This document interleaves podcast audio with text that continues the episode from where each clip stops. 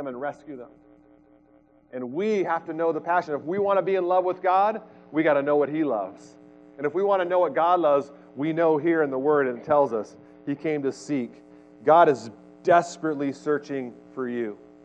He desperately searched for you and found you already, and you know Him or you don't know Him today.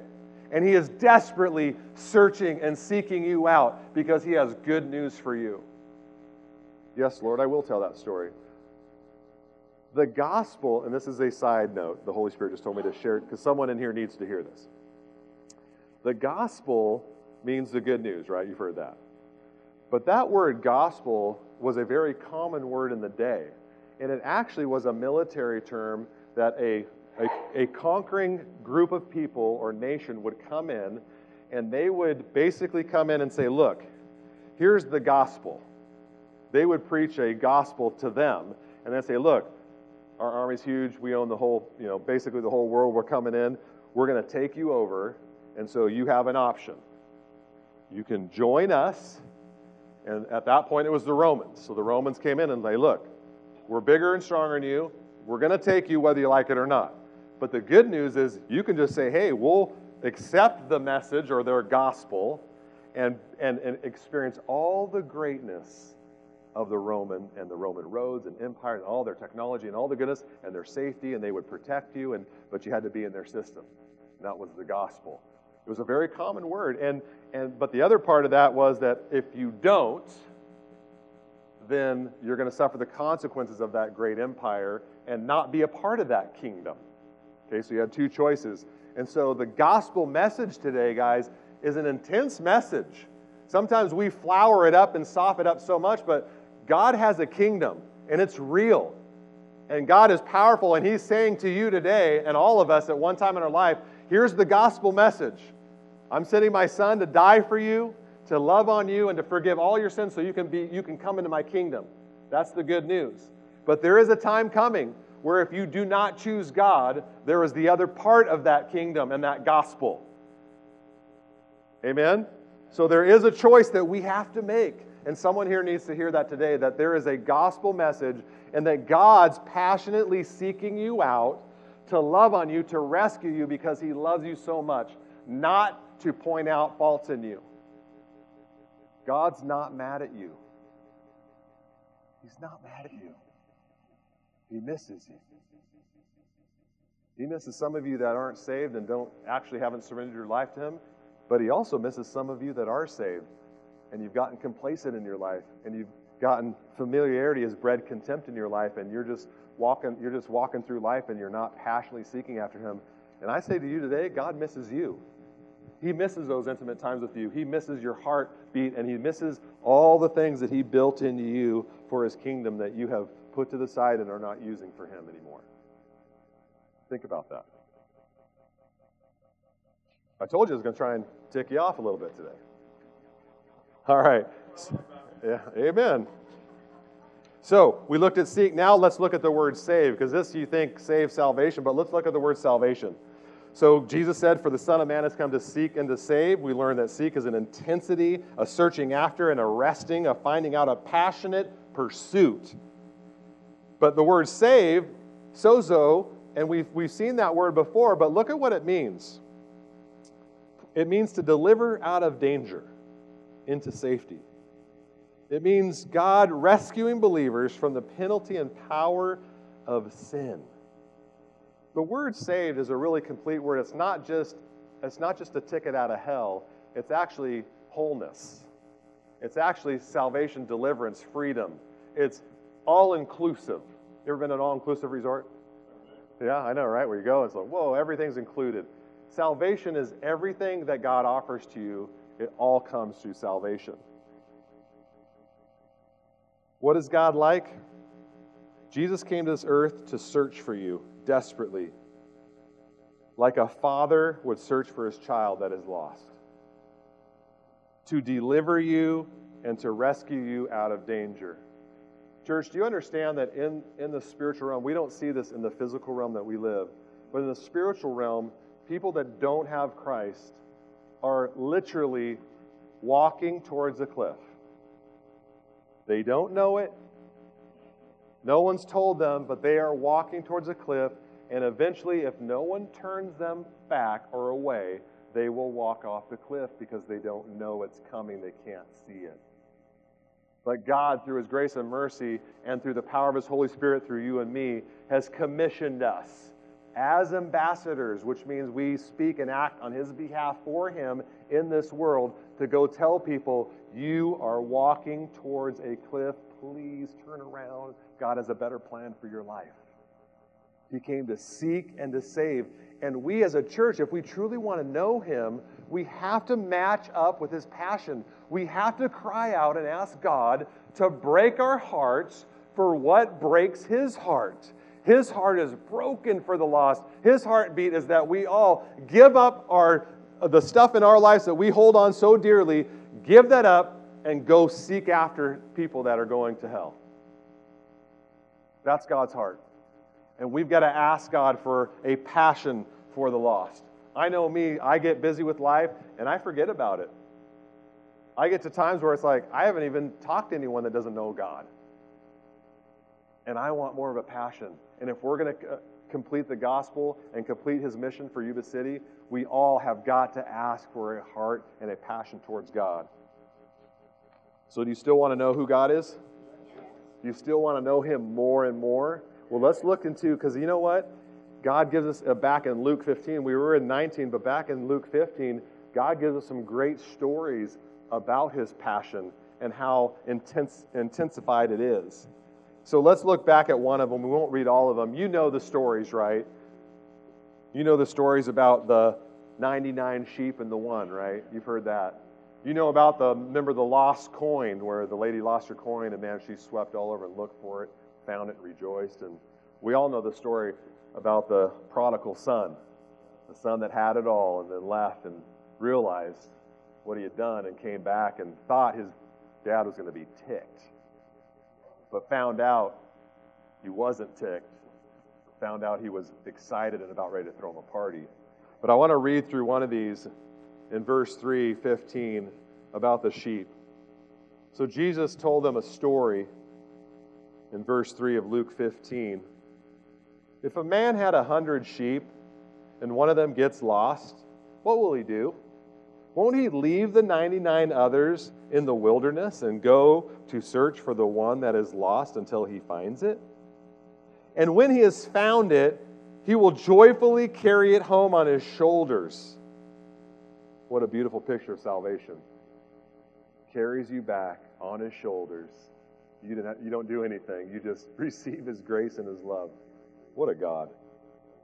Verse 6 When he arrives, He'll call together his friends and neighbors, saying, Rejoice with me because I have found my lost sheep. Verse 7, underline it. In the same way, there is more joy in heaven over one lost sinner who repents and returns to God than over 99 others who are righteous and haven't strayed away. Think about that, church. Think about God's passion that he would leave the there's a ton of stuff we could get into that but i want you to think about the passion of god to leave the 99 and go after the one. And church i want that to be the heart of the rivers. I want that to be the heart of our church.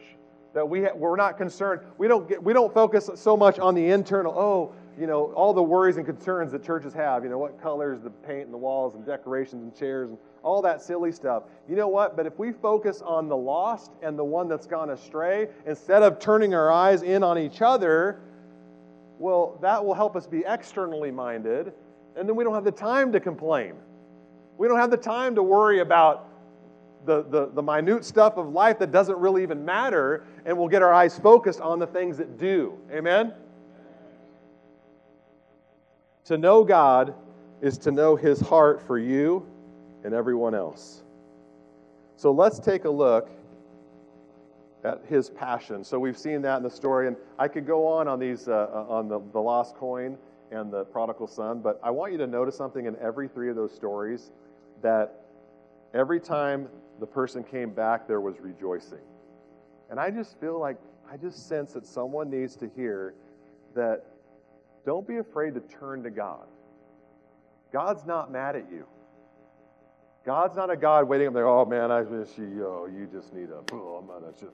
And a lot of people have that picture of God that he's this angry father. And, and once they, they're running from him or they're, they don't want to come to because they know, God, I've messed up, I've blown it, I lived my life the way I've wanted to and not you. And so if I come back, man, he's just going to be ticked off at me. And I'm telling you, God clearly shows us in this chapter in three different stories what he thinks about someone coming back to him. There's a party in one, there's rejoicing and parties and dinners in the other. It's all about excitement that you've turned back. So I want to tell you today, and you can share this message on with other people. The world needs to know that God is not ticked off at them. God's not mad at them. God is in love with you and waiting for you to turn back to Him so He can really, truly show you new life. Amen.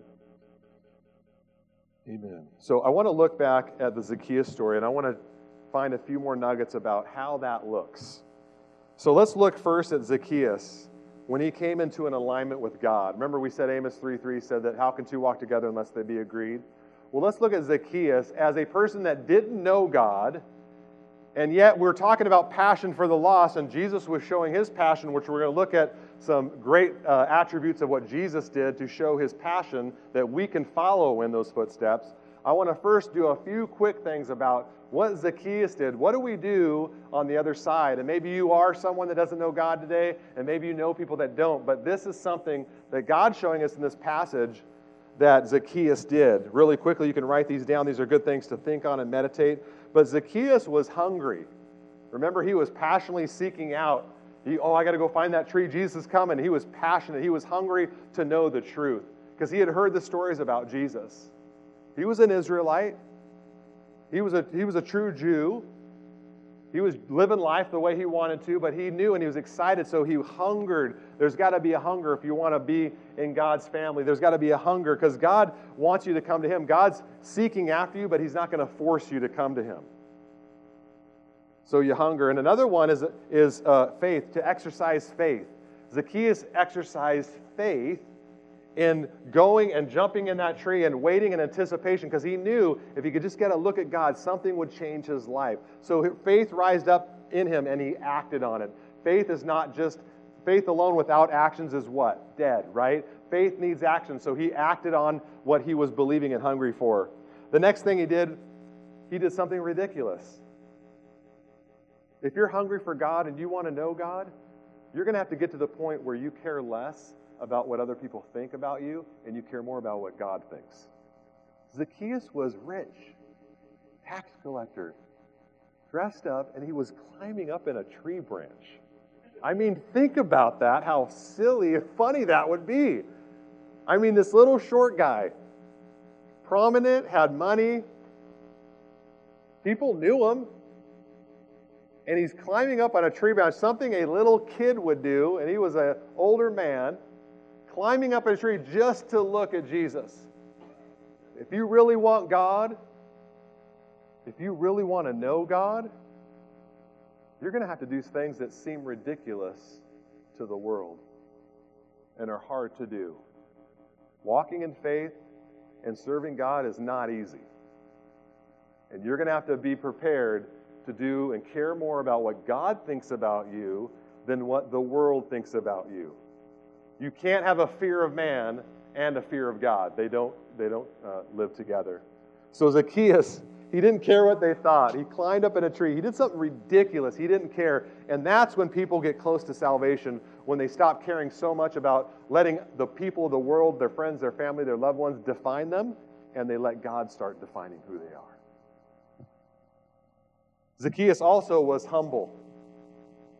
Humility is a key component in coming into alignment with God and learning, uh, pa- uh, learning about our passionate God.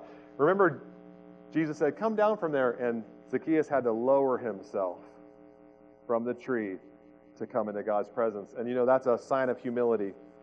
A sign of humility means the Bible says that the beginning of wisdom is humility.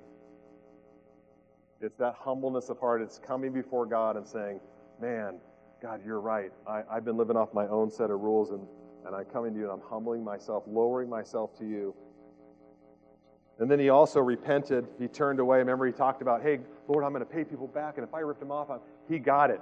He repented. He, re- he realized I was living a certain way, ripping people off, stealing money. And now, you know what, God? I'm coming into alignment with you, and I'm going to pay people back. I'm going to give back to the, to the community. I'm going to pay people back what I took from them.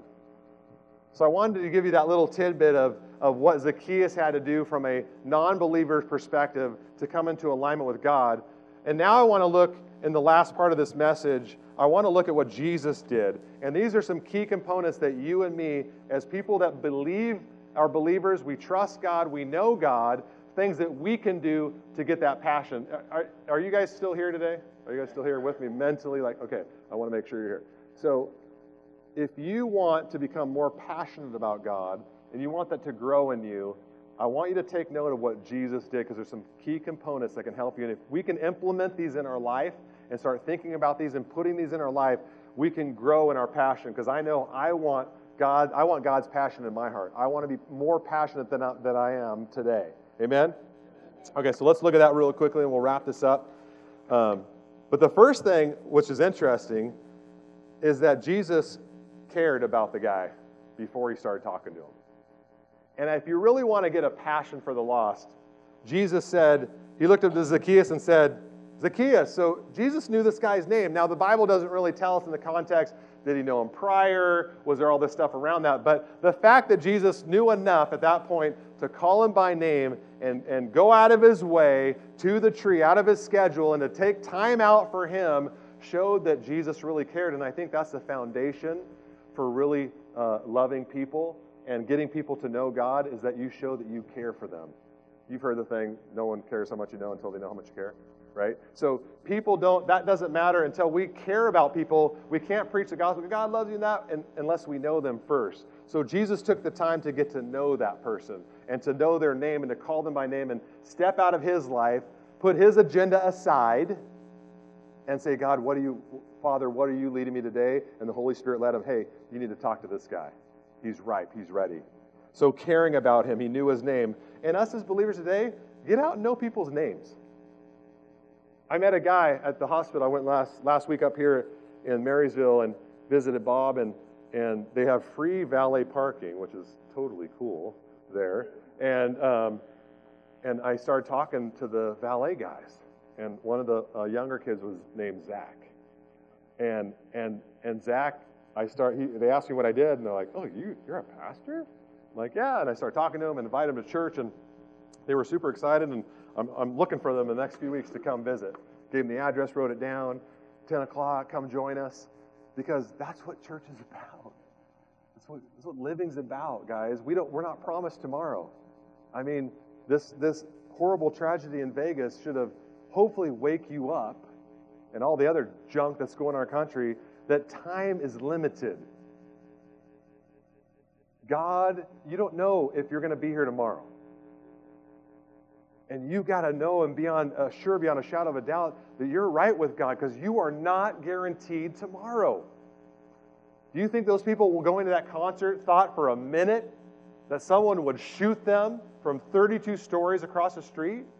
No. You got to be ready. You got to be ready. And that kind of goes into my second point urgency. Jesus was urgent. Did you notice in the text he said, Zacchaeus, he said, quickly come down. There was an urgency about God. There was an urgency that Jesus put in that, that there was something that needed to happen quickly. This couldn't wait till tomorrow. This couldn't be put off. Hey, I'm busy today. There's some weird guy in the tree over there. I got a mission. I'm, you know, I'm God, by the way, in flesh, Jesus. I got stuff to do. I don't have time for this crazy guy in the tree, you know. No, but Jesus knew time was of an essence. Tomorrow isn't promised and he made it urgent. Quickly come down. I got to be at your house today. Are you urgent? Is there an urgency in your life to share the good news of God's love? Are you urgent? You need to ask yourself this when you get up in the mornings God, give me an urgency today. I don't want to get so humdrum in my day that and so routine that I don't even know the things that God's trying to do people, the Holy Spirit might have people at the grocery store that are just ripe for you if you would listen and tell them that God loves them. Even a simple thing, hey, I just God told me to tell you Jesus Jesus loves you. He died for you and he has a plan. Can I pray with you? Do you care what people think? Remember I said you want to you want to serve God, you got to care less what people think about you. Jesus said if they rejected me, they're going to reject you. But that, if that's uh, our point is that we care what man thinks and not what God thinks, then we're going to avoid the grocery store and we're just going to do our thing. And the Holy Spirit, don't talk to me. I, I got, I got to go home and watch a movie. And my wife's cooking food and I need to eat.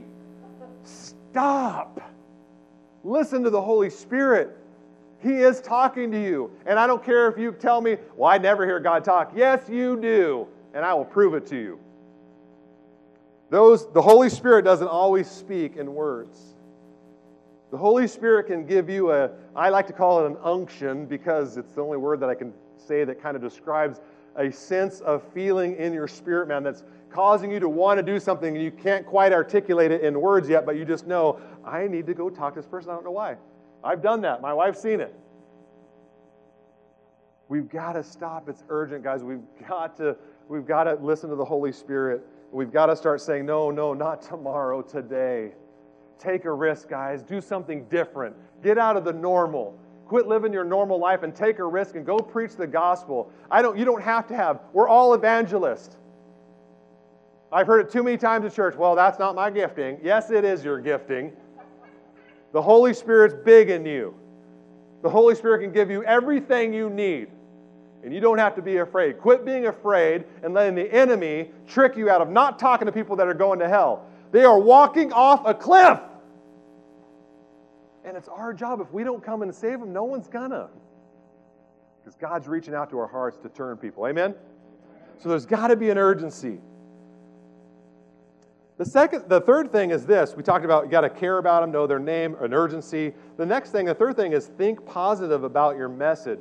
And I want this is something that you got to get in your heart that you have something good to share.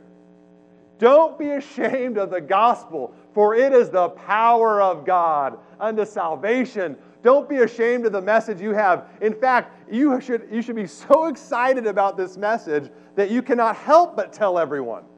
And if that's not the case in your life today, I would recommend, as your spiritual coach, all right, something's wrong. You need to get on your face and pray and say, God, I, I'm not excited about the message I have. What's going on? What do I not know about you? Because if you really knew what this Bible says, you would share with everyone that had opportunity. Do you want that? You've got to believe that you have a message of a positive message that has life in it. Jesus came back and he looked at Zacchaeus and said, Zacchaeus, come down quickly. I must be a guest in your home today. Think about what Jesus was saying. Jesus was saying, I have such a great message, and I have eternal life in me that I am telling you, a stranger possibly to him, get down quickly. I have to be in your home tonight because what I've got to tell you is going to be revolutionary to your life. Do you see that? Jesus was showing ur- not only urgency, but a, a positive uh, um, perspective of the message that he had. He came to seek and save that which is lost. He came to give life and to give it more abundantly. He came to save people, deliver people, get them free from bondage, free from hell's grips, and take them away and give them a life of God in them. So the third thing is to think positive about your message. Guys, you are Jesus on this earth. Jesus said you would do greater things than him. He gave you authority to go. He gave you the authority to speak on His behalf. That's a big deal. You are ambassadors. Every one of you. No one is excluded from that. If you have trusted God, given Him your life, you are an ambassador and you have a great message that is going to deliver and save people from bondage and lies from the enemy and living a life that is totally fruitless into a life that's fruitful. So think positive about your message. And I'm telling you, some of you need to just not only hear that, you need to type that in your phone in your notes and put your name at the front and say, Doug, start thinking positive about the message you have in your heart. Because some of you are timid and you're not, you don't think you can say it or you're, you're not good enough or whatever the enemy's trying to lie to you. But I'm telling you today, and I'm telling you what God says, He says, You got a good message. This is a powerful message, and you better start believing it. Because if you don't believe it in your heart, do you expect anyone to believe it that you tell? Have you thought about that? If you don't believe it, no one's going to believe it. Faith cometh by hearing, and hearing by the word of God. Get the word in you, know what this life is about, and then you will be able to believe I have a great message. Number four, and we're almost there. Hang with us. We're doing good. Boldness. God wants you to be bold. You want to share in the passion and become a passionate person for the lost, you've got to have boldness. And if you say, Oh, I'm just not bold, we'll have a good answer for you because the Holy Spirit will give you boldness. It was one of the first fruits of the Spirit in Acts when they got baptized in the Holy Spirit that they went around speaking with boldness. You have to be bold. Check it out. What did Jesus do that was bold in that case? He invited himself over to your house. I think that's pretty cool. I mean, look, Jesus said, I must come to your house today. Basically, have you ever had anyone invite themselves over for dinner? Come on. Yeah, we all know those people, right? Hey, what are you having for dinner? You know, uh, gosh, I forgot my lunch, you know.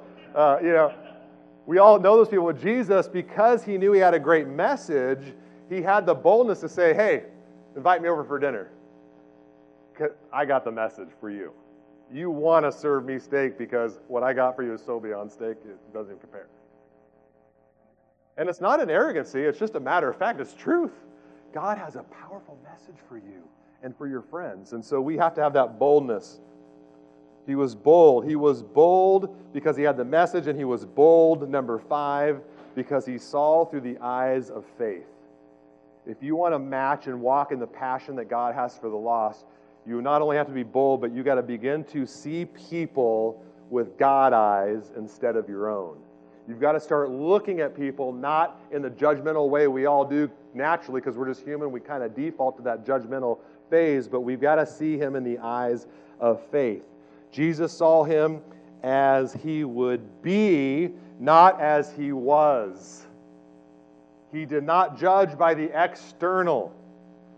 He didn't look at Zacchaeus, who in the natural eh, was a dirty, low lying tax collector. Right? Rich guy taking advantage of people, a lawyer maybe in our day. Sorry if there's any lawyers here. You know what I mean, though, right? Someone's like, hey, there's good lawyers. I, I know one of them. I didn't even mean for that to be a joke.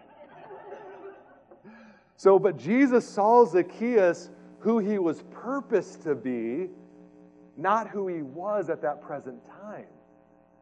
Check this out. The word Zacchaeus means this pure and innocent.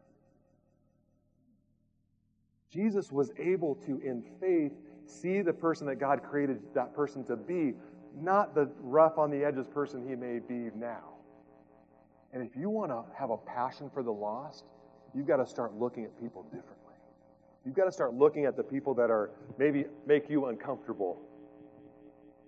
Maybe the people that don't look like the Christian person. Because I tell you what, I am only going to be at this church if we're going to seek and save those who are lost. And I don't care what they look like. I don't care what they smell like. I don't care if they have tats or I don't all that stuff doesn't bother me. And if it bothers you, you're probably not going to like this church then. Because I'm going to do everything I can with every ounce of strength I have to get as many people in here, and I don't care what they currently look like. I want to look through eyes of faith and see the potential that God has created that person to be, even though they don't look like it now. One day they're going to look like it. And God's going to have glory in that. And we're going to see people up here that aren't leading worship now that are going to be leading worship in the future drummers and guitar players that are once in bands and had nothing to do with God. But someone saw them through the eyes of faith and said, Jesus has a plan for you. Invite me over to your house. I want to tell you about it. We need some boldness up in here in our church and in this city if we're going to make a difference for God. Amen? Come on, church. We need boldness. We need to see people in the eyes of faith. Jesus did it. Means you can do it. Do you know that everything Jesus did, you can do? Think about that. Selah that. All right, number six. I just, when I was going through here, I was like, God just, I was like, how many things are in this little story? This is cool. The next thing is, is Jesus didn't care what people thought. Remember verse 7? But the people were displeased. He had gone to be with a guest of a notorious sinner, they grumbled. Jesus didn't care what other people thought. And if you want to be a Christ follower, you better get used to that. You better get in your mindset on your mission and not be worried about what people think about how you do that. If you want to be a Christ follower, you have to not care what the world thinks. You got to get over it because even not only just the world, but you got to sometimes and a lot of times not care what other Christians think about you. Because a lot of times when you choose to walk in faith and take risk and go for it in God's kingdom, people look down on you. You know why? Because you're rocking the boat. And they want it nice and comfortable and easy and they don't they want status quo. They don't want any waves. They don't want it to get weird. Oh, they're afraid if we worship too much, there's weird stuff that happens. I'd rather deal with weird than boring. I'm just telling you the truth. I'd rather bring correction to something that gets out of hand and then to be so boring and nothing happening that we're just attending and seeing the same people every week. I'll tell you this I don't want to see you every week. And you shouldn't want to see me. If there's not new people coming in here, we're not doing our job. Is that true or not? If there's no one new, I want to see new faces. I want to see new people. And we're going to work hard to get our service the best we can. But at the end of the day, it's the Holy Spirit that draws people to Him. I could, we could have the, the uh, uh, and our band's awesome, and they're working hard. But we could have like Jesus culture up there. And we could have Steven Furtick instead of me. But at the end of the day, it's God who draws people. It's His Spirit that does it. We're going to do everything we can to the best we can with every effort. We're going to be as excellent as we can, and we're going to strive to be better. But we're always going to remember that it's the Holy Ghost that draws people to them. No one can come to know Jesus unless the Holy Spirit draws them. The Bible is very clear on that. It's not the Holy Spirit and a good message. It's not the Holy Spirit and a good singing song. It's not the Holy Spirit and a big building with a higher ceiling. right? This yeah, knockout. All right, pastor got knocked out in the spirit. Oh wait, he hit his head on the. Revival stories start in places like this.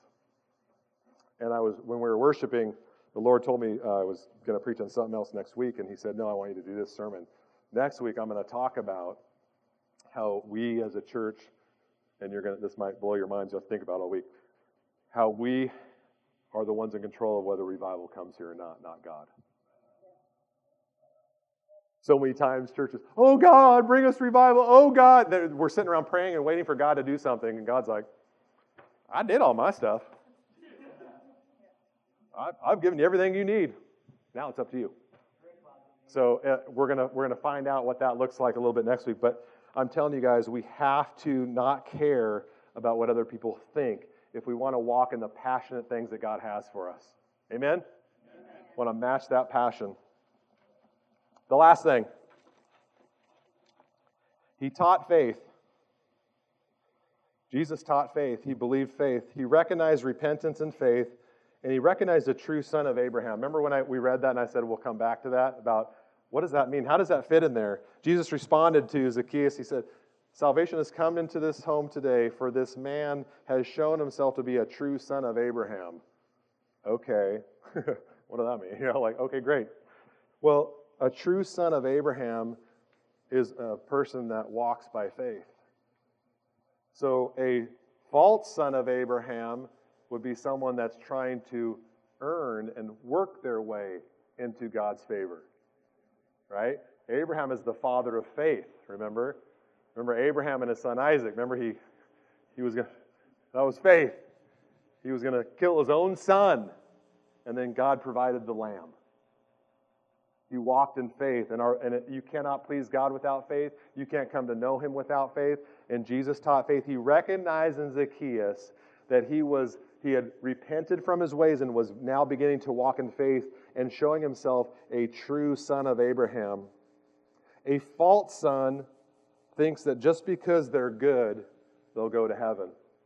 A false son of Abraham thinks that it's by works and by being nice and kind that you earn a ticket into heaven or a position or favor with God. A false son thinks that because they're born in a Christian home or have Christian parents, that somehow they're going to tail dove off that and they're Christian because they were born in a Christian home. And that's not true. That's a false son of Abraham. Some people even think that just because they're American, they're Christian. Serious. And that's a false because Abraham was the father of faith, and those who come to God must come by faith.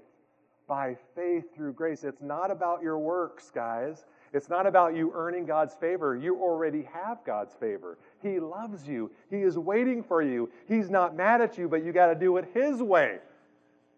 You can't come with your own works. God is the designer, He's the maker of you. He made you, He knows how you work best. And some people look at the Old Testament and they say, oh, a bunch of rules, and I don't like church because they're telling me what to do and not to do. God didn't tell you, the Old Testament didn't give you the Ten Commandments to make your life miserable. He didn't tell you to be a controlling freak. He gave you Ten Commandments because He loves you so much, and as the designer, He knew how it's best to operate. And if you would operate in these ways, you'll have the full capacity and the pleasure of the design of this, whatever He made. And because he made you, he said, hey, look, don't have any other gods before you. Not for him, it was for you because he designed you, and the only void and the only place that, that is in your heart that's empty that, that can be filled is God. You can try and fill that void with other things sex, outside of the context of marriage, drugs, alcohol, whatever, name it. You can try and fill that emptiness inside your heart with all those things. And it's not about God saying, oh, those things are evil and bad. No, He's saying, I designed you for me, God, to be in that place. And when you put anything else, it's not going to work right. The designer of the car designed the car to work on gas, not water. Are you, you're free to put water in your gas tank. You have the liberty and the freedom to do so. But it's not the designer's intent, and you will not get the fullness of what the car was designed to do if you put water in the tank. But if you go ahead and do what the designer said and put gas in there, it'll function properly. It's the same with God's commandments. He's not giving you rules and regulations to make your life burdensome, to, t- to take all your fun away. He's giving you these rules because they're out of love that He's showing you look, I made you, if you wait till you get married, to have sex. It will fulfill the design that I made it for. When you do things out of design, you bring destruction to parts in your internal being that will destroy you. That's why God said that. He's not trying to take your fun away. He loves you so much. He just wants you to operate and get the fullness out of your life.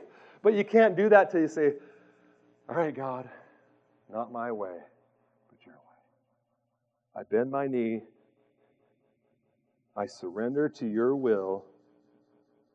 And I'm going to start doing things your way. And see, that is an act of faith. You can't see God, but you're trusting. Faith is trusting in stuff you can't see.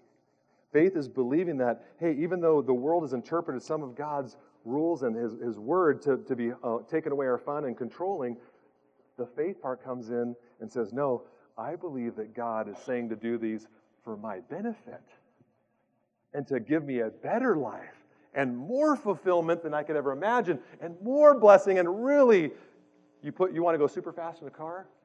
Put the supreme jet fuel, whatever, right? And you'll mm, you get more and you believe more that God is, is putting this, this, His word in our hearts to make us better. You start believing that and acting on that, then your life starts to take off. And you can fully become who God created and designed you to be because he made you and he knows what it takes. And he's not, he's crying out, Oh, don't have any other gods before you. Don't commit murder. Don't do adultery. Don't lie. All that stuff. Not because he wants rules, but he's trying to show you, I made you, and if you do these things, it's going to jack you all up. But if you start doing what's right, it's going to help you live in a fulfilled life. God just wants fulfillment, guys. He wants you to be who He's created you to be, and He wants you to have the full experience of knowing Him and loving Him and experiencing His goodness. Does that make sense? I hope that made sense to you because God is crying out to your heart to do something good in your life. And He's saying all this stuff and all the tribulations and trials you've had in life, God is going to use to make you better. But you got to surrender. You got to bend your knee and say, All right, God, I'm going to start walking by faith. And Jesus did that with Zacchaeus. He said, For this man has shown himself, shown himself to be a son of Abraham or he has shown himself that he's going to choose now to walk in faith. Trust God, even though you can't figure it out, even though you can't see him, because he's worthy of your trust and he will never, ever fail you. Let's pray. Father, you're a good God. We thank you so much for showing us today just a little bit about who you are, about your passion about what makes you tick in your heart. Lord, we thank you for showing us a little insight and helping us see a, a, few things that we can do as your sons and daughters to be as passionate as you are for the lost of our community. And we thank you, God. We ask that you would help us to implement these truths into our life, God. Lord, we just ask as a family right now, God, that you would help us not just be hearers of the word and then go out these doors and, and we never think of it again.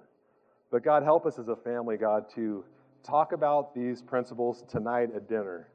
Lord, to talk about them at lunch during the week and or before we go to bed with our spouse, just to say, hey, what did you think about that point? This point kind of stood out to me when, when Pastor Doug was preaching, and, and just talk about it. Lord, help us to be doers of the word. Help us this to change us and to make us different than we were here this morning. Lord, we love you.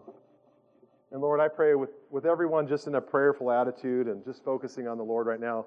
If there's anyone here this morning that would say, Man, Pastor Doug, I, I've never bended my knee to God. I've never, I've never surrendered.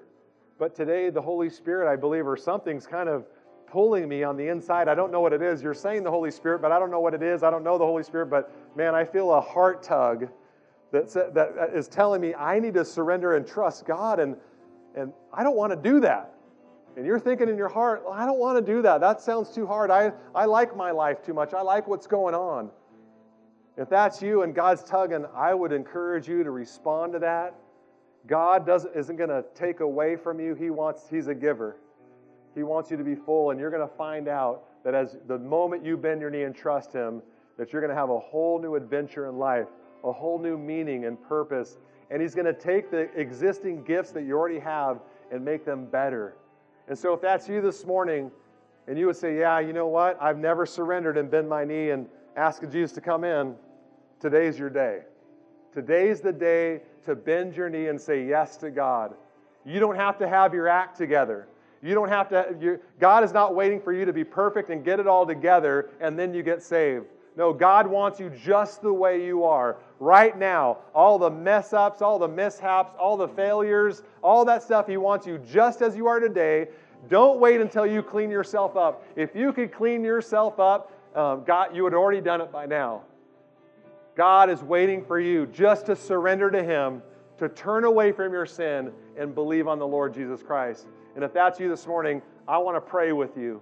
And if that's you, I just want you to slip up your hand and just catch my eye. No one's looking around, it's just me and you. If there's anyone here today that would say, Yeah, Pastor Doug, I want to pray that prayer after service with you, and uh, I want to make this day the day of salvation for me. Some of you are going to have to not care about what other people think right now. Remember that part of the with Zechariah where or Zacchaeus, he didn't he, he had Jesus had to go, I don't care what other people think right now. Remember those people that were grumbling and mad? And God says to you right now, just, just keep your eyes on me. Don't worry about what the world says. Don't worry about what your friends say, your parents, your family. What matters most right now is just you and Him. If that's you this morning, I want you to raise your hand and just catch my eye, and then we'll, we'll talk after service and we'll pray. Does anyone here want to do that today? Just kind of look up and raise your hand. Anybody? We're just going to give the Holy Spirit a few moments. He's working on hearts. I, I know it. I can see in the Spirit that the Holy Spirit is tugging at your heart, longing to be with you and to know you. Anyone here today want to do that? You want to say yes to God?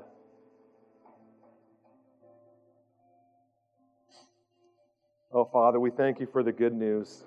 We thank you for your love for us. We thank you that you're never going to leave us, even though we struggle. God, you're always there to pick us up and help us be more like you. God, take the words that you've planted in our hearts today and water them this week and help us to grow from them and, and be changed so that we're more like you and that next week we'll be a little more passionate about your kingdom and your and the lost than we were the week before. And we ask for that and we pray it and believe it by faith in the name of Jesus. And we all said amen. Amen. Hey, God bless you guys. It was great to see you. Before you leave, I want you to give someone a actual hug. I know if that freaks you out, you can come up here and give me a side hug, okay? So before you leave, I want you to hug someone and say, "Hey, I'm glad you're here today." All right? Have a great week. We'll see you next week. Love you.